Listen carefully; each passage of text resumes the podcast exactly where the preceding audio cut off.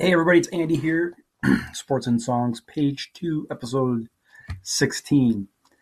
Kind of keep it to a brief little just AEW review from Fyter Fest, nah, night two, week two, whatever they're calling it, or you call it, Fyter Fest 2. I'm not going to go over every match, just some of the key matches and some points. Um, start with the Jericho against Shawn Spears match. this is the whole oh, if he goes through all these phases that MJF has for him, he'll get the match. So you know he's going to win. They're not going to have him lose one of these matches on the way there. That's silly. That'd be just the worst booking ever. How's he going to win? Maybe it's going to be kind of cool to see, but you know Jericho's going to win. His match against the six year old last night, and I call Shawn Spears not the six year old because to get rid of that ridiculous mohawk. Say he looks like a six year old middle child or baby child looking for attention. Um, that's kind of all you are. You're the little unforgetting child in the group of the uh, the pinnacle. Um, you're you're better than this, and you're just going to kind of be their whipping boy, their their jobber for the pinnacle. And Shawn Spears, you're better than that. I'm sorry, but you, you knew Jericho was going to go over. Um, very readable match the whole way through everything that was going on. It was really kind of bad, very bad match. Um, another match I liked on there was um, Nyla Rose against Dr. Britt Baker, DMD. Um, big fan of Britt Baker. Um, I like her work. I thought it was a really good match. Um, did some good selling. They did some great stuff. You know, little, Britt Baker against Big Nyla Rose. So they should get creative. Got some stuff in. Got some shots in. Um, again, Dr. Baker just got the title, so they weren't going to ever drop it yet. Um, so you kind of knew she was going to win. Just how was going to be the question. It was kind of exciting to watch and it was a very good match. Um, then the other match I wanted to talk about was uh, Moxley against Lance Archer. Kind of had no idea how this one was going to go. Um, for a while, I thought Mox was going to lose the belt a couple weeks ago, the uh, IWGP US Heavyweight Title, because I know they just had the baby. He was going to take some time off, and he didn't. He kept winning matches. I'm like, they got to have him drop the belt pretty soon. We dropped the Lance, but geez, I don't know. Here's this guy from New Japan coming, supposed to wrestle him um, for the belt to win this match. Maybe he has one more. I don't know. Jesus, drop it to Lance. I mean, they don't have a feud going or a program going, but I mean, he did beat Lance for it, so they kind of have a rivalry going. Wasn't really sure. And I'm, I'm a big Lance Archer fan. I'm a big mark for him. So to see him win was really cool. I just watched during the match. I like the AEW wrestlers. I like where they're going their cameraman and the production crew need some work. Um, when he dropped Archer on the floor, they still got the camera on Archer. They show Archer going for the blade in his wrist. Then they cut the camera. That's like the second time they've blown it on a big match. They blew it in the, uh, the big cage match with Pinnacle against Inner Circle, where they showed the guys going for the blade. It's like, if you know there's to be color, have them hit the move and then take the camera off right away. Production 101, guys. Come on. So producers for AEW are getting an F in my opinion on some of these. They're just really doing bad camera angles and bad shots. But the match between Archer and Mox was really cool. Um, they both got color.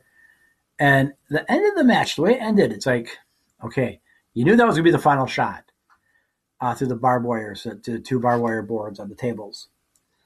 And it's like, man, Mox is going to win again. It's going to go through this. But I'm kind of thinking to myself, well, why would Archer lose? You don't need time off because going through that, you're you're taking some time off. Um, I don't see Archer needing time off and this and that. Then he reversed it, put Mox through it, got the ten count, wins the title. Great, very. I love that match. Um, a couple other things that happened in there. There was. I don't want to talk about the match, just the side action. The um, Darby Allin match outside the ring. Sting and Orange Cassidy had a little encounter. Orange Cassidy did his bit, or kind of they say he got his shit in, as they say. Um, did the hands in the pockets before he gave a little kick to Sting. Sting gave it to him, and they kind of went back and forth. They kicked each other. Sting kind of mocked his beating the chest thing. I thought that was really cool. I marked out on that a little, because um, to me, I don't want to say Sting passed the torch to Orange Cassidy, but I think it was more that generation passing torch to that generation. Now, I know not all old school guys are fans of Orange Cassidy. Um, I, I like his in ring. I, I, I, like him. I'm not huge on Orange Cassidy. I'm, he's growing on me. Um, he needs to get a little more a little more meat on his bones, I think, to, to really appreciate his work in the ring. His character, I like his character, just he needs a little more meat on his bones, I think. I think Greg Gagne is bigger than this guy is, but uh he's just a little guy, so it's kind of hard to get too too behind him.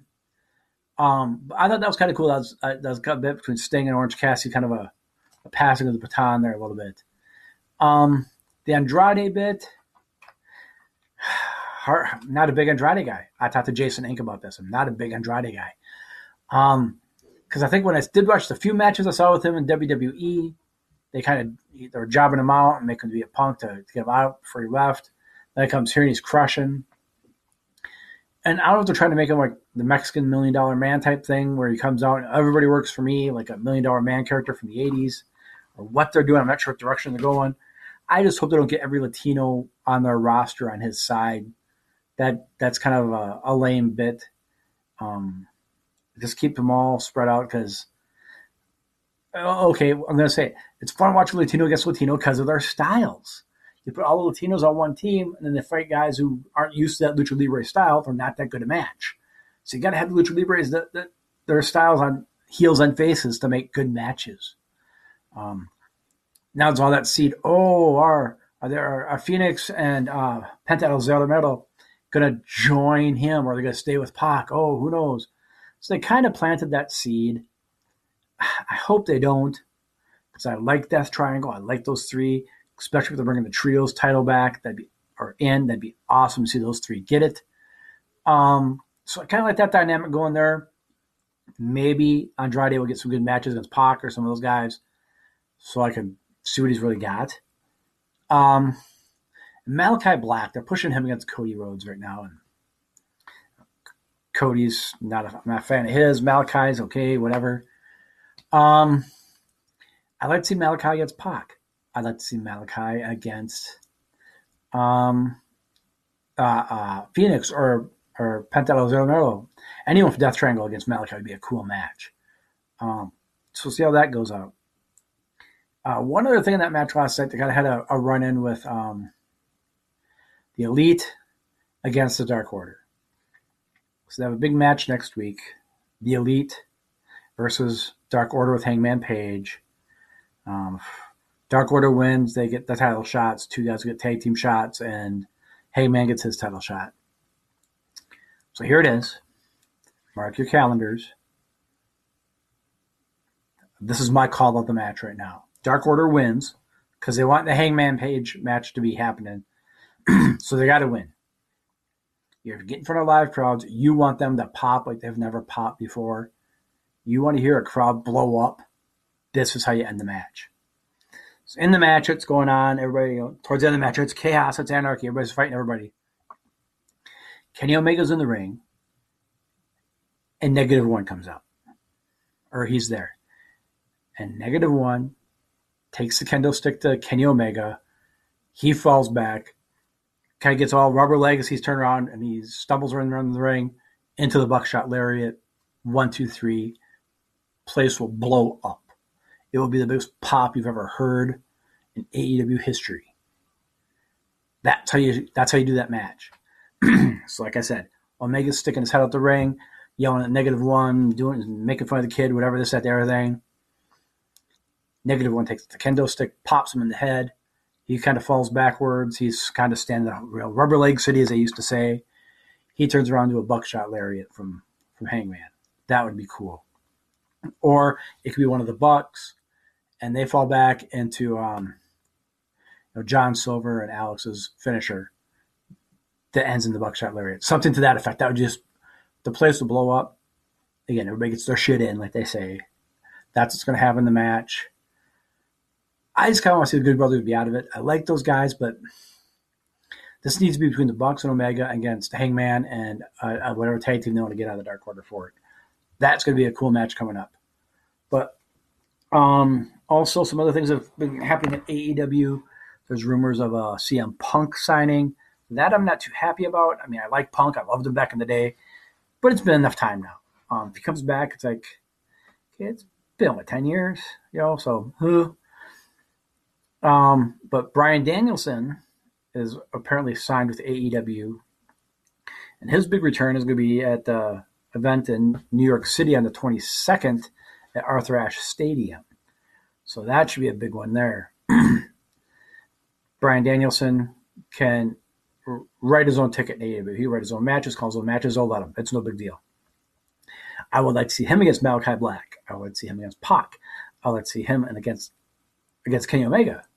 Um, so we'll see how that all turns out. He, he can, like I said, pick his pick his partner, pick his matches, and no one's going to argue. They're all going to want the ability or the chance to wrestle against him, to learn, and to say, "Hey, I wrestled Bryan Danielson."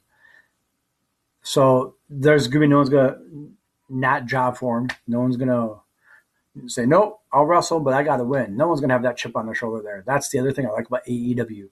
There's not a lot of chips on shoulders there. You could say a lot of the elite have it, but that's their characters. They will take the fall when they need to, and they think the time is right. That's what I got. That's my AEW review for the week and preview about Punk and Danielson. Check out our regular show this weekend uh, where you find your podcast homes. Dan has his baseball special Wednesday nights on the YouTube, and also on YouTube you can find our regular show weekends as well. Please check our social media pages: Facebook, Instagram, Twitter, and uh, please like, share, and subscribe. Thanks, everybody. See you later.